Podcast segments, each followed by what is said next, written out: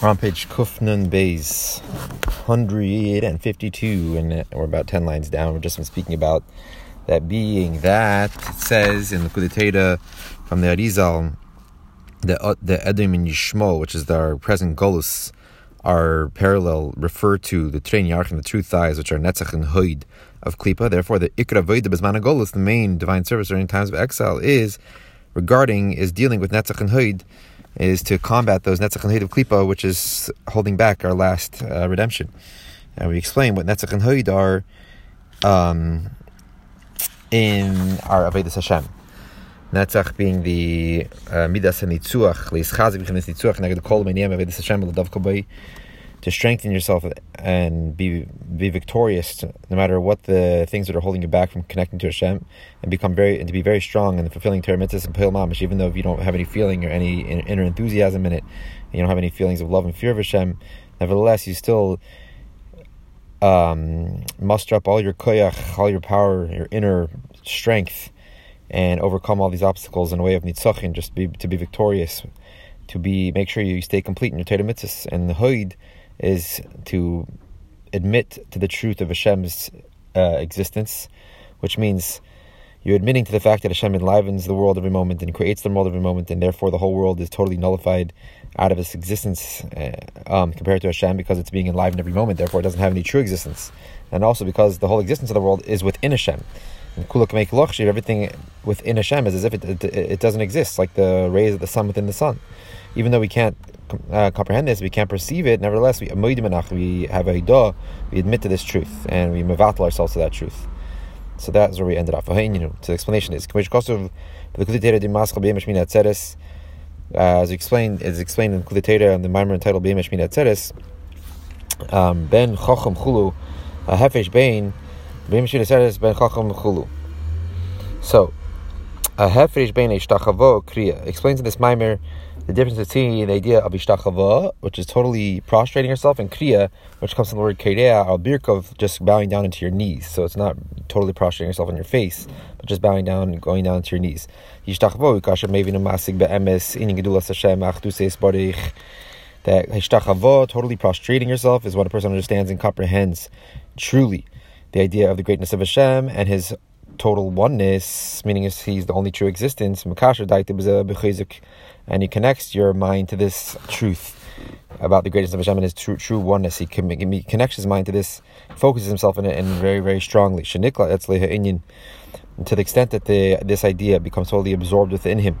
Omeir etzle begilui, and it shines within his mind in a revealed way. And automatically the bittul which is produced from this contemplation, from this comprehension, it, it takes him over and it penetrates within him in an internal way. That it, within his very core he becomes totally nullified and submits himself and surrenders himself totally to Hashem because this idea of the greatness of Hashem and how the Hashem is only true existence and everything is batel to him is become totally absorbed within him and it's become it's penetrated his whole existence in, a, in an internal way therefore he becomes totally nullified to that truth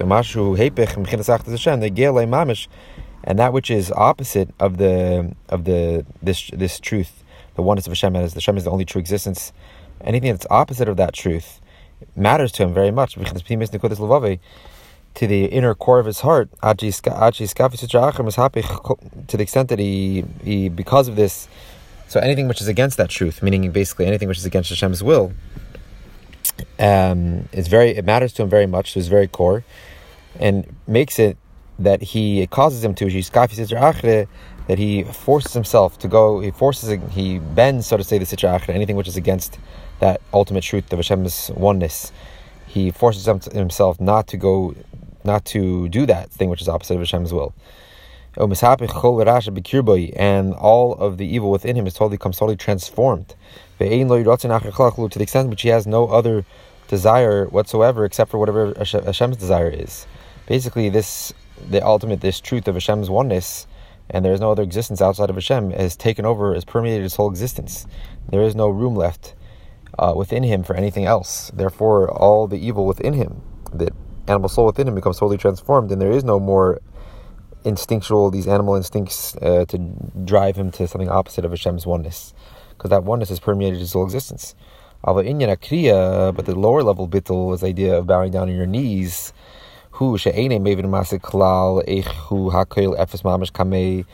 That means that a person doesn't understand and comprehend at all how everything is tru- truly nothing in front of Hashem. And it doesn't truly shine within his soul and permeate his whole existence and his whole being. But nevertheless, he's still at a state of bittul. That's why he's bowing down. He's kneeling on his knees to Hashem. What does that mean? But nevertheless, he still toils.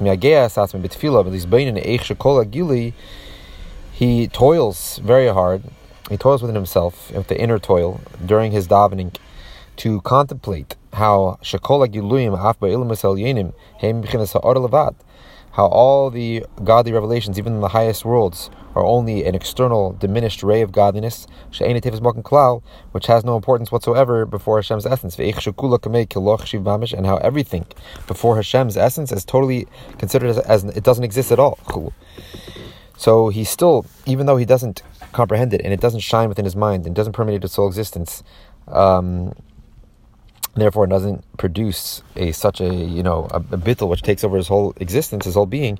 Nevertheless, he he toils very strongly during davening to contemplate these ideas, how everything is totally nullified to Hashem and doesn't have any true existence before him. But God,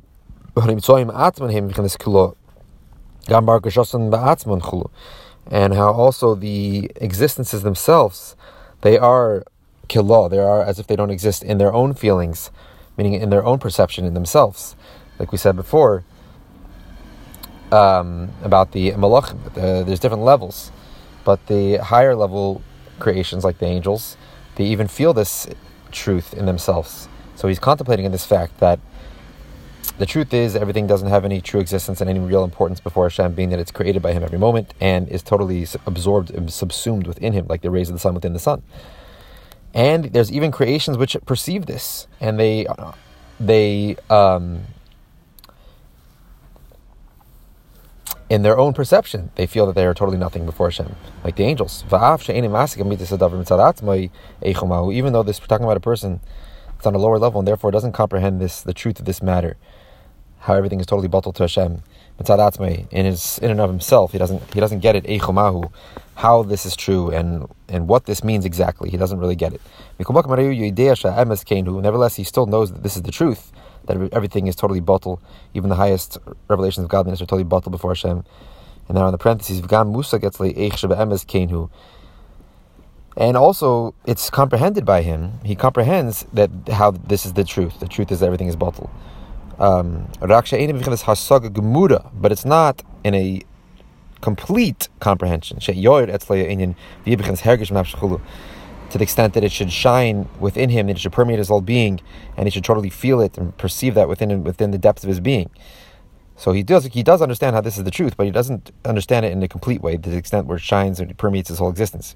But Cain, so being that he still knows that this is the truth, Al Elov Nefesh Kol Choy Elov Dav Kechulu.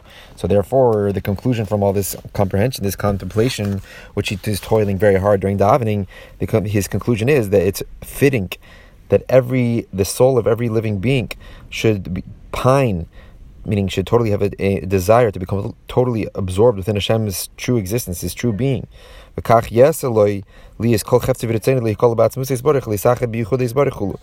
this is this is what is totally fitting for him, that his whole desire and his inner desire and will should be to become totally absorbed within Hashem's essence and become unified in that ultimate unity, in Hashem's true unity.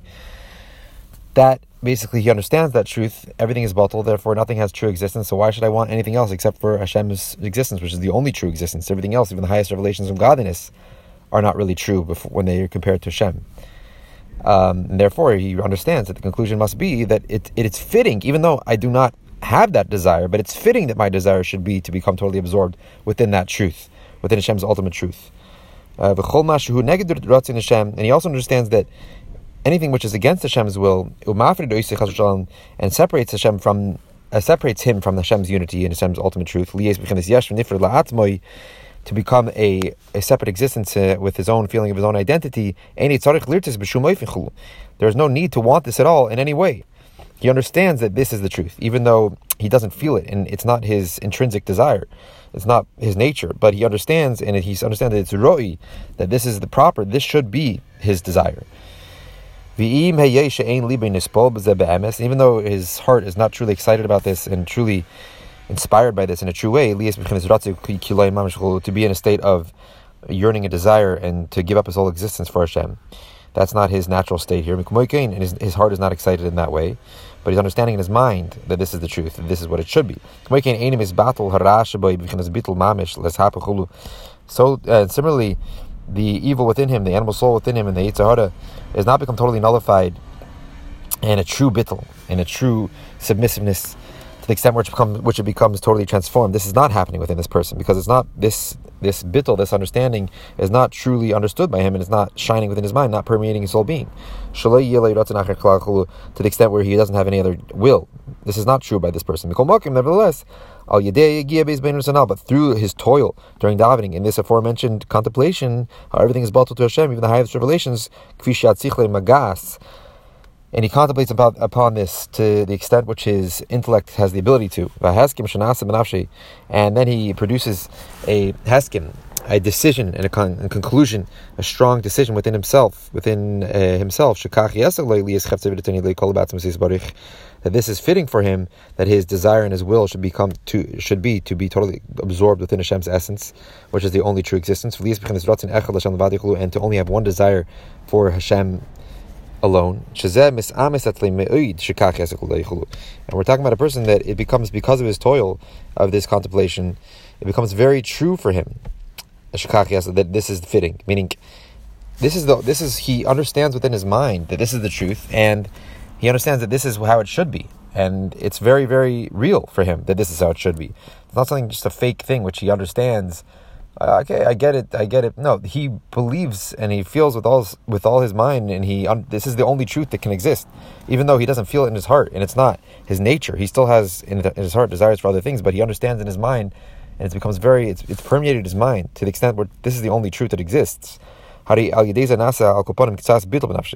So through this, there it's it's brought about at least a little bit of a submissiveness and a nullification within him, within himself to Hashem. Even though it didn't permeate his whole being. Like we were saying before about hoid, like the bittul a person has in hoidah, this idea of admit of admittance to Hashem, the the how do you When a person admits to the truth of his friend, meaning when he admits that his friend is right, so he becomes he he's mevatel himself to this friend a little bit. He he agrees within his opinion, leaving his own opinion on the side. So here, person understands that this is the truth, even though he doesn't feel it, still it does produce a certain light type of bittel that he's admitting to the truth of Hashem's existence. By ikr, and the main thing here and in everything in life is that which is connected to actuality. Uh, that this bittel, even though it's just a bittel, it's a ktsas bittel, which is produced by this contemplation it still has the ability to affect his actions. To at least force the sitra at least. Not allowing his the powers of his animal soul to express themselves at all. So this level of contemplation, this level of bittul, still has the ability to force to cause a person to force himself to go against those inner desires of his animal soul, to not allow them to express, to not allow them to have any expression even though we're not talking about a tzaddik, we're not talking about a person that he's totally permeated by this bittul. So his the essence of his existence is not totally nullified to Hashem.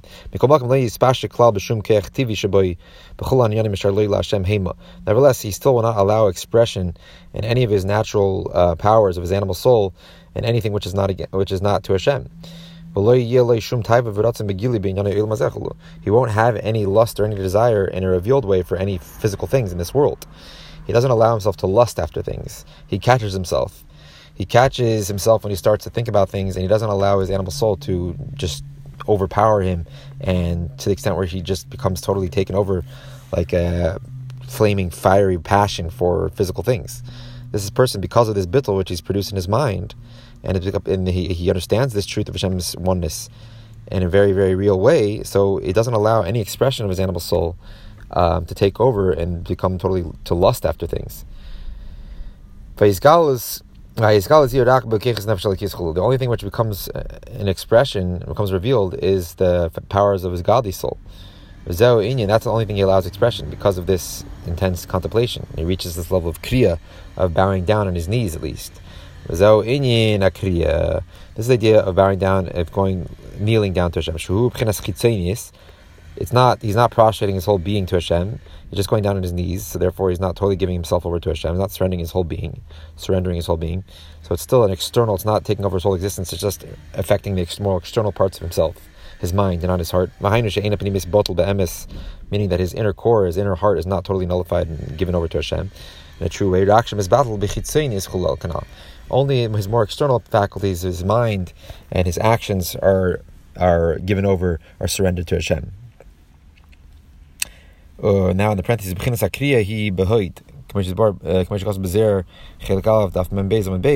the idea of this level of kriya, this kneeling down to Hashem, is in the level of hoid, the the the sefira of hoid, or the koyach hanefesh, the soul faculty of hoid, like it says in the Zohar. like it says in the Zohar, the first part of the Zohar, page forty-two, side B, v'sham daf mem gimel base, and also over there in the Zohar on page 43, the side B, the ishtachavo b'netzach. The ishtachavo, the higher level bittul, is in netzach. That's when a person is the idea of nitzaching. He becomes totally victorious. Whereas hoid is only the lower level of kriya. He's not totally victorious. He's just, um, he's, but he can still control the expression of his animal soul. So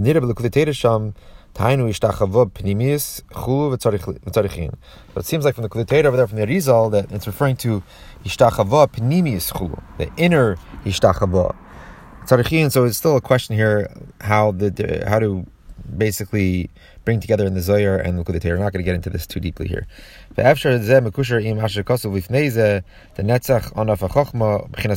It's possible to say that this is connected with said before before that in the Kulitator that um, Netzach the, the sphere of Netzach is on the right side, which is therefore just like it comes. It's a it's a it's a um, offspring of Chachma, which is also on the right side. Like the sphere is split up. Chachma is on the right, Bina is on the left, Das in the middle. Everything's right left. So Netzach is on the right, Hoid is on the left.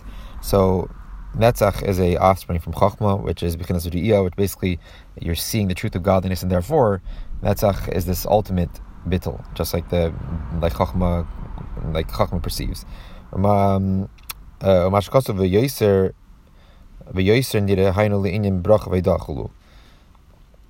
that which it says over there, it seems more like this. That's connected to the idea of brach Just the parentheses. Okay, so now we just said that this is the idea of kriya, which is more external, not taking over his whole being, not permeating his whole being, but still connecting to his actions four lines from the top. Yedua the inyan netzachei dagam shehin levar migufa mikomokim shorshan hu lemaila mechinas amidis the chesed gvura.